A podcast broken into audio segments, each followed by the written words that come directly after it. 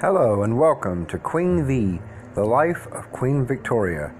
My name is Donnie Hazel and I am your host. If you wish to support this podcast, there will be a link provided for you in the show details and it will be very much appreciated as it goes to help support the cost of maintaining the podcast and our website. With that said, sit back, relax, and enjoy this episode of Queen V, the life of Queen Victoria. Today, an assassination attempt in the park. Imogen Stubbs stars as young Victoria.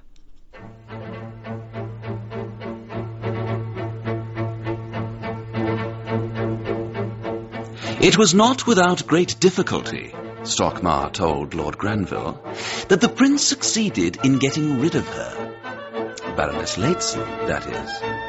Oh, what a relief. There is peace in the household at last, and even Sir Robert Peel finds himself in favour now that he has settled in as Prime Minister.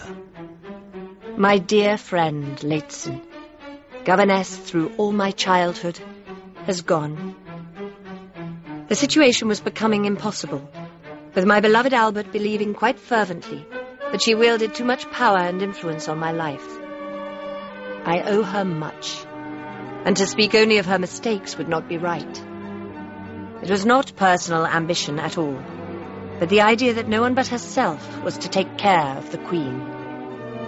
At last there is tranquility in our household, and 1842 seems to be a year of respite no babies. Albert and I have resumed our former happiness.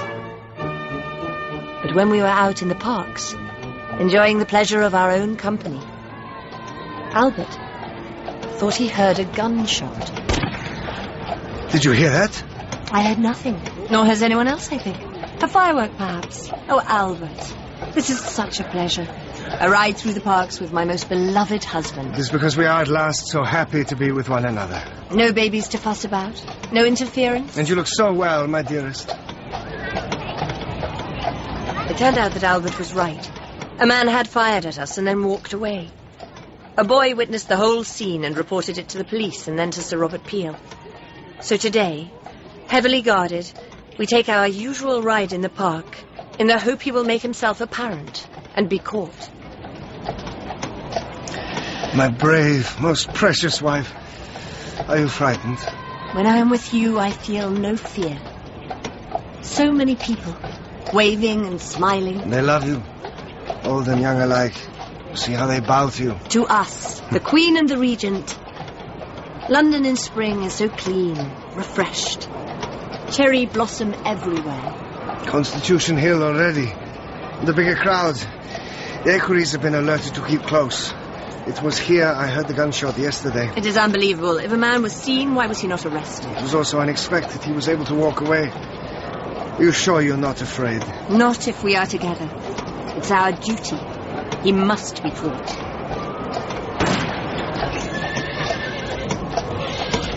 There. They have him. They're taking him away. I saw nothing. He was too far away to cause real harm. He's being led away. We are quite safe.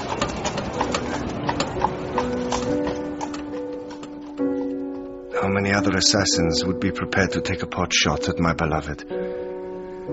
Those hot-headed Chartists, maybe, protesting against the Poor Law Amendment Act. And furthermore, there is once again change afoot in Parliament. I have written to Lord Melbourne to say how much we miss him. His resignation was a hammer blow, and I confess I couldn't countenance the notion of another Prime Minister. However, after an awkward introduction, I find Sir Robert Peel to be both amenable and honest. I am glad of the opportunity to discuss the state of the country with your Majesty and your Royal Highness. Prince Albert and I were much concerned by the Home Secretary's letter. Indeed, Sir Robert, I feel that we have been out of touch with the situation. The turbulence in South Wales is quite alarming. Who are these Rebecca rioters destroying the toll gates and causing such havoc? I gather they are men dressed as women, Oh. protesting against the Poor Law Amendment Act. Ah. They take their name from the biblical prophecy that Rebecca's seed should possess the gate of those that hate them. No, it is a lamentable affair. I have repeatedly urged the necessity of its being put an end to by you, Prime Minister, and the government. I think we would want to issue a special commission for the trial of offenders. Would you sanction that, my dearest? Most certainly. It should be implemented as soon as possible. We will soon be off on our tour of England. When we may have the opportunity to witness the unrest you are concerned about. I am glad to be alone with you, my darling. A house party is a very gay event, but there are too many dukes staying here for my liking. Chatsworth is irresistible, even in December. Oh, wouldn't it be wonderful to have such a house as this? A family retreat. Especially now that we have little Alice. then we must consider it. Other people escape their duties, why not us? It could be argued that we have already escaped. For months on end. Who would dare complain? Why, our visit to France was the first time I have crossed the Channel. I am conscious of letting people see us on our travels. It gives them hope. In any case, we are expected to visit the great houses, and that can become tedious. But enjoyable. No, thank heavens for the railroad. At least we can travel delightfully, even from Slough to Windsor. And see for ourselves the pockets of unrest. Oh, we should turn back. It's almost time for luncheon. Oh, just look at this. Now, what would you call it? A, a glass house? A conservatory. Yeah, but, but it's enormous. What? Uh, yeah, nearly 70 feet high, would you say? And, and about, uh, oh, three, f- 400 feet long? I have never seen so much glass. Oh, it's so beautiful. It's the kind of building I would like to design. It's by Joseph Paxton. There was much trepidation, but it has worked. What I would like is to build us a house. I would consider all our needs, find the perfect plot of land, and make it so welcoming that we would never want to leave it. We will have such a house, and then I can stop you from hunting. I have told you, my dearest, that I must turn out tomorrow. It is expected of me, and I will be careful. But I shall worry nevertheless. My dear Uncle Leopold, one can hardly credit the absurdity of people here, but Albert's riding and hunting so boldly and hard has made such a sensation that it has been written about all over the country, and they make much more of it than if he had done some great act. It rather disgusts one, but still it has done and does good, for it has put an end to all impertinent sneering for the future of Albert's riding. This journey has done great good, and my beloved Albert in particular has had the great success. For instance, at Birmingham, the good his visit has done has been immense, for Albert spoke to all these manufacturers in their own language, which they did not expect. And these poor people have only been accustomed to hear demagogues and chartists. We had barely set foot in London when the news of Albert's dear father's death reached us. It has put us in a state of shock. Oh,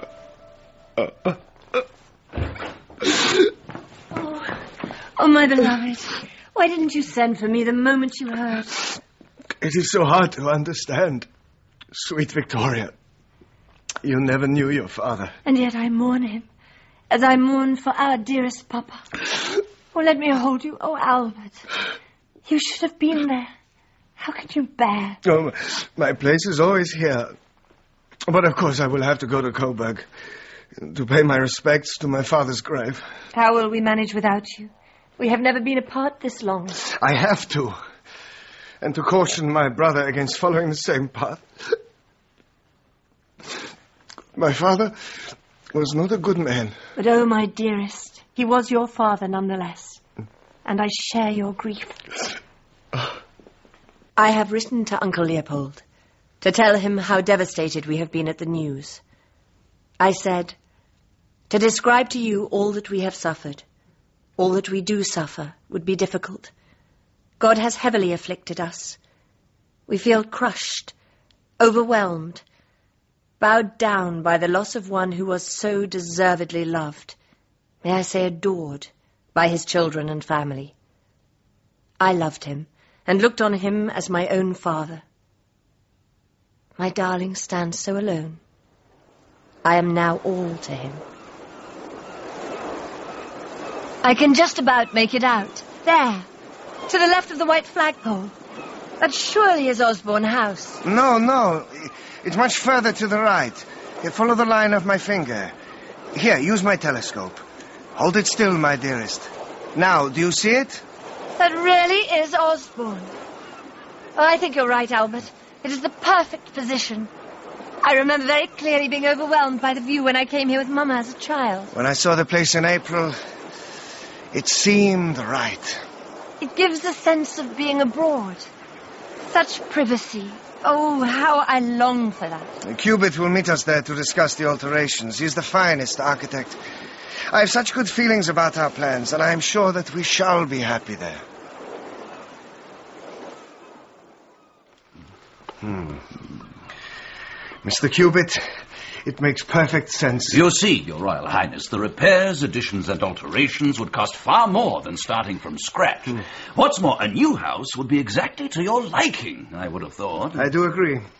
And with minor repairs to the existing house, you could in fact use Osborne immediately and without any inconvenience. So, these are the preliminary sketches. I took the liberty. I like the squareness of it. And your proposed siting. Yes, the prospect reminds me so much of the Bay of Naples. Ah. I think the Queen would enjoy an Italianate influence. What do you say, Mr. Cubitt? Perfectly possible, sir. Yes, twin campaniles, perhaps. And inside, friezes, alcoves, uh, tiles. Oh, I have so many ideas. And may I venture in keeping with the classical style that I tend to adopt? That's not to say we should not be innovative. Absolutely.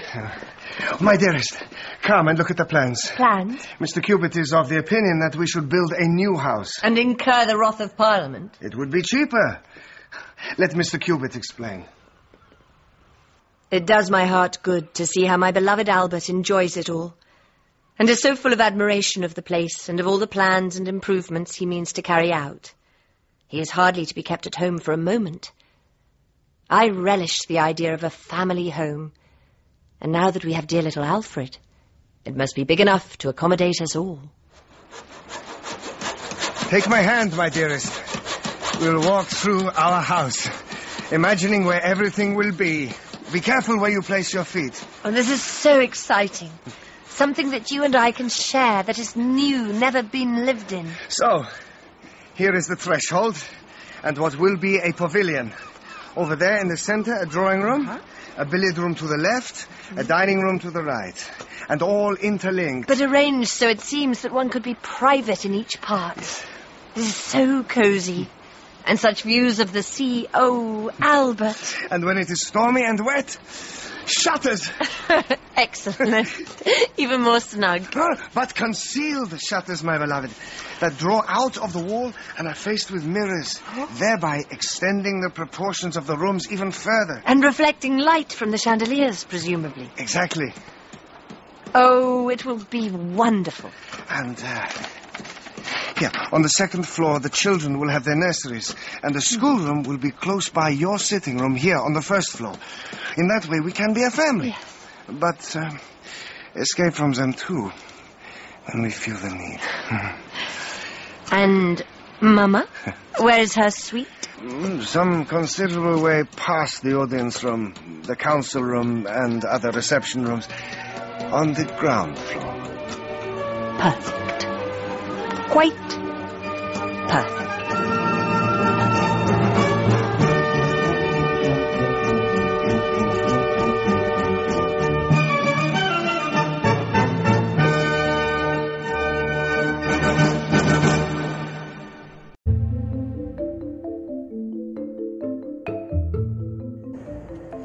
Thank you for listening to this episode of Queen V, The Life of Queen Victoria.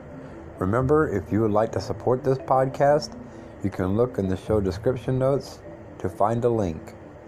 Thank you and have a great day.